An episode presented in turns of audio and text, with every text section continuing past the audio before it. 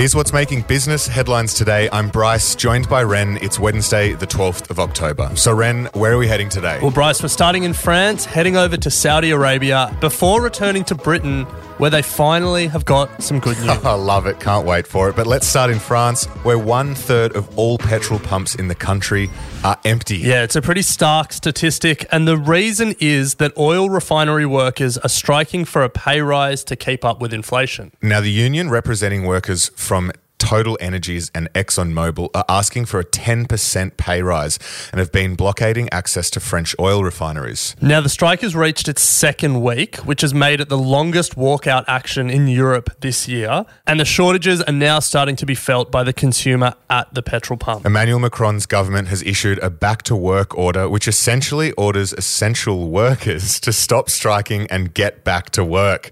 But the unionised workers have not complied, and the union has suspended Suspended all dialogue with the government. France is already facing a terrible energy crisis heading into winter, and the French government has spent nearly one hundred billion euros since November to subsidise energy bills and the price of petrol. This strike is going to make that worse. On the other hand, the union is pointing to the oil company's record profits. Exxon reported ten billion dollars in profit for the first half of mm. this year, and they're saying workers deserve a share, or at least a raise to keep up with inflation. Interesting times, definitely one to watch. But Ren, let's move to Saudi Arabia, where America is responding to OPEC Plus's decision to cut oil production by two million barrels per day. Now, we spoke about this decision on Monday's headline episode, and since then, America has had a chance to think about it, marinate in the decision, and the takeaway, they are not happy. They are not, Ren. Despite all their challenges, Saudi Arabia and America have always had an energy for security arrangement. Now, Saudi Arabia shares their oil and America shares their weapons, but it feels like this may have broken. A White House official has said President Biden will, quote, reevaluate America's relationship with Saudi Arabia after this OPEC Plus decision, and reports are that Biden is considering retaliatory measures such as curbing arms sales to Saudi Arabia or stripping OPEC members of immunity to America's antitrust laws. Mm.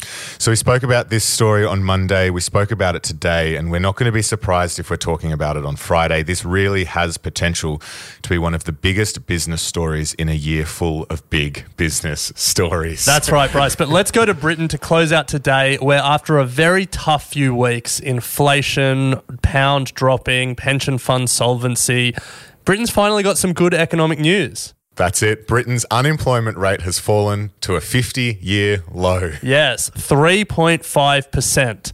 But Bryce, as with so many of these stories, hidden in the good news, there may actually be some bad news. So is this a good news or a bad news story, Rand? I'm not sure. It's a story. Britain reported a record increase in the number of people leaving the labour market. The Office of National Statistics reported the equal biggest increase in the inactivity rate on record. Wow, the great resignation. Yeah. The inactivity rate measures adults that are not working or looking for work, and the O N S said that the increase was driven by people classed as long-term sick or studying. So if you want a job in Britain, you can get a job. That's the good news. But the bad news is it's not because businesses are booming.